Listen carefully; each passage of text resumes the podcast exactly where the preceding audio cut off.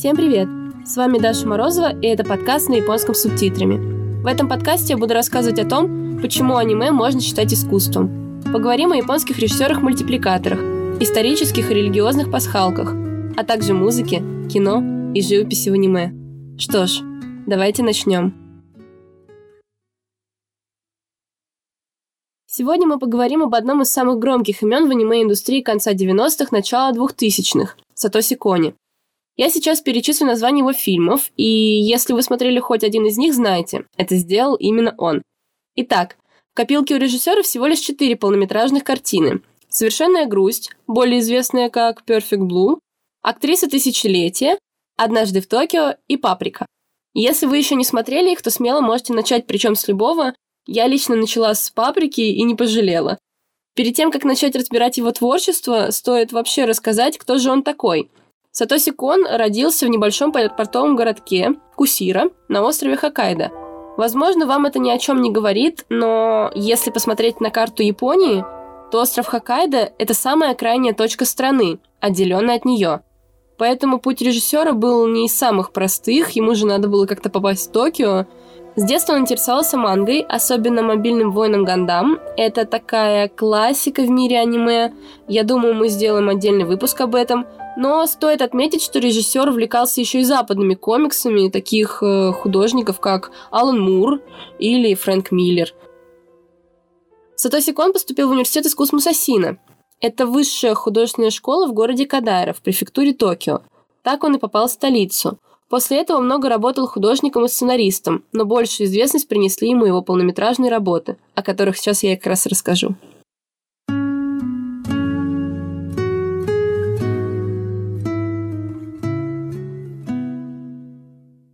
Первый фильм режиссера «Совершенная грусть» вышел в 1997 году. Это экранизация одноименного романа Юсикадзе Такеути, и она планировалась как художественный видеосериал в первую очередь. Но компания, которая работала над проектом, пострадала во время землетрясения в Кобе, и оставшихся денег хватило только на взрослый полнометражный мультфильм, который все же добрался до кинотеатра. Графически и анимационно этот э, фильм нельзя назвать лучшей работой студии Madhouse. В нем немало статичных кадров с прорисованным фоном, маскирующим отсутствие движений. Такой прием обычно характерен для бюджетных аниме. Почему же тогда этот фильм получил гран-при на Монреальском фестивале «Фантазия» в 1997 году? Ну, во-первых, фильм сочетает в себе несколько жанров. Это психологический триллер, драма, ужасы. И сначала в аниме все идет очень монотонно. Главная героиня является участницей девичьей поп-группы, решает стать актрисой, вот это вот все. И на этом поприще у нее немало проблем например, сумасшедшие фанаты или откровенные сцены и порицание общества, которое на нее давит, потому что, ну, она хочет быть такой раскованной уже взрослой женщиной, а фанаты вот той поп-группы помнят ее маленькой девочкой. Затем случается череда убийств, и они ее травмируют, и у девочки появляются галлюцинации.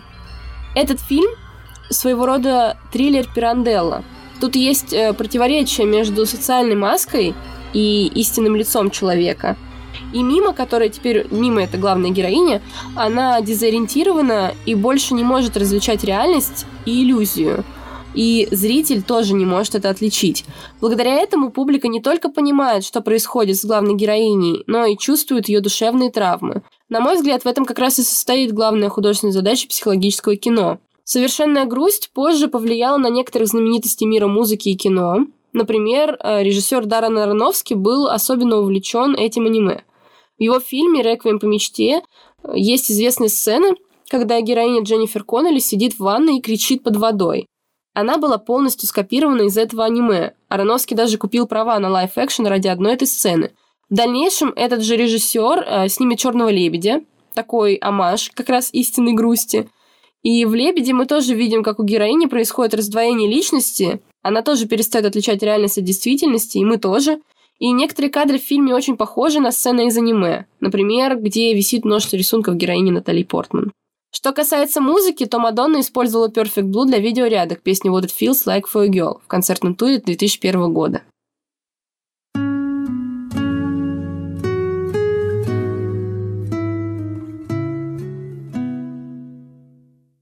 Следующее аниме, о котором мы поговорим, это актриса тысячелетия. Сюжет такой.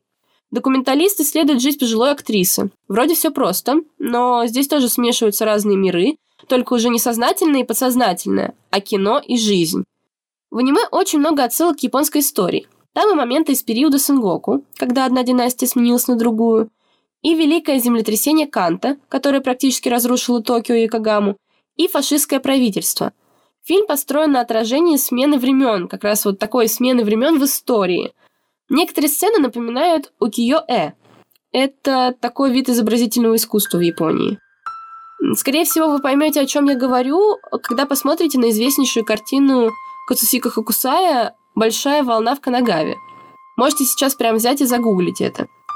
Другие сцены похожи на фильмы Акиру Курасавы. Особенно Сатоси Кон вдохновлялся «Троном в крови», при этом в повествовании нет отсылок к другим фильмам. Режиссер постарался создать обзор истории японского кинопроизводства. Это такой фильм в фильме, даже целая ретроспектива. Но здесь главная героиня, в отличие от предыдущей, о которой мы уже говорили, не теряется. Тиоко, ее так зовут, э, проживает все свои жизни как одну. И она частично списана с известных актрис 40-х, 60-х годов японских, например, Сацука Хары и Хидека Такамины. Но по утверждению режиссера, ни одна женщина не была как раз полностью прототипом этой Тиоко. Millennium Actress показали зрителям только через год после всех фестивалей, а мы можем насладиться им когда угодно.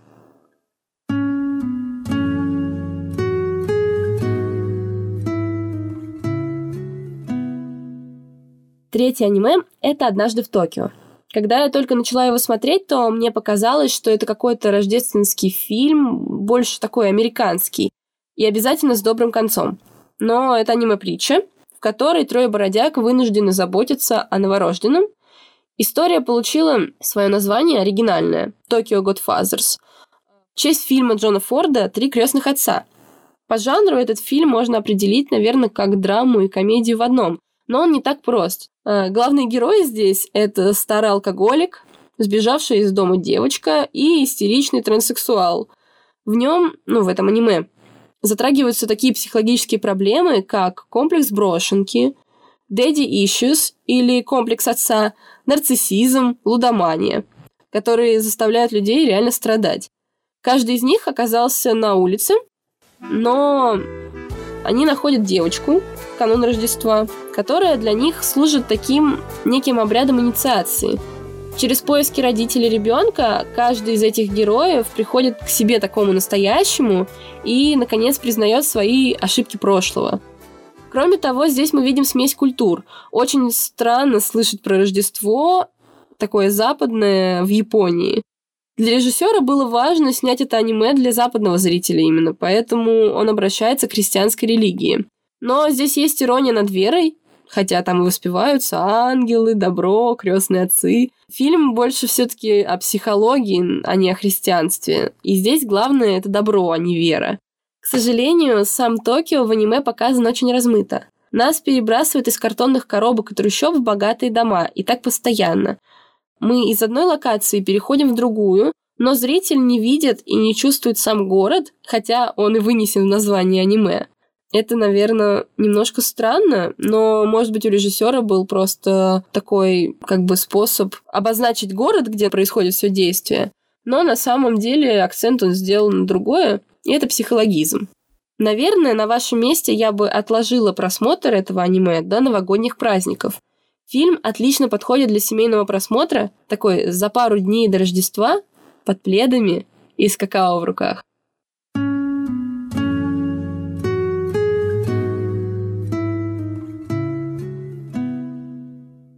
Последняя работа автора – аниме 2006 года «Паприка». Фильм нарисован по одноименному роману Ясутаки Цуцуи. Он разрешил режиссеру менять сюжет, как ему вздумается, и тогда Сатоси Кон решил отобразить в аниме несколько своих собственных снов. Кроме оригинальной книги, источником вдохновения стала музыка Сусумы Хиросавы. Она сыграла в фильме очень важную роль, а, особенно тема паприки в начальных титрах, и фантасмагорический марш, по которой движется сновидение. Мы его даже послушаем.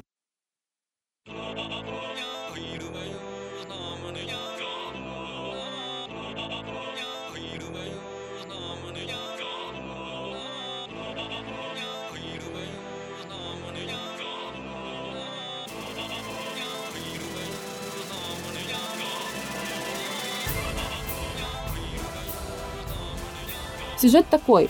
В будущем доктор Такита изобрел новое средство для лечения психических расстройств – дисемини, позволяющее вторгаться в чужие сны или просто даже наблюдать за ними. В итоге это приспособление выходит из-под контроля, и тут мы опять встречаемся с раздвоением личности. Не одной, нескольких личностей. Сразу непонятно, Паприка, которая вот главная героиня, она настоящая или вымышленная? Это имя, кстати. И кто действительно из двух Паприк настоящий? У всех раздвоение личности, у всех героев, оно разное. Кто-то разговаривает с отражением в стекле, кто-то не может прекратить соревнование с давно умершим другом-соперником. Стоит отметить одну интересную деталь. А, в аниме присутствует полицейский, который заходит на сайт онлайн-встреч. Так вот, этот сайт действительно существует, он весь на японском и немножко непонятный, но называется он Radio Club JP. Ссылку я оставлю под выпуском. Паприка вдохновила Кристофера Нолана на фильм «Начало», и он ставил туда несколько отсылок к работе Кона. Например, сцена, когда девушка подходит к зеркалу, и сон начинает разваливаться на кусочки. Да, концепция действительно схожа, но Нолан смог использовать задумку автора и снять совершенно иной фильм. К сожалению, больше ничего Сатоси Кон снять не успел. Он скончался от рака в 2010 году. Возможно, если бы все сложилось иначе, мы могли бы насладиться еще множеством работ гениального аниме-режиссера. Но его след в истории аниме и вообще в мировой культуре однозначно оставлен. Вы прослушали первый эпизод подкаста на японском субтитрами. Оставляйте свои комментарии и пожелания под этим эпизодом или на почту dar6a собакамейл.ру. С вами была Даша Морозова, Сайонара и до следующих выпусков.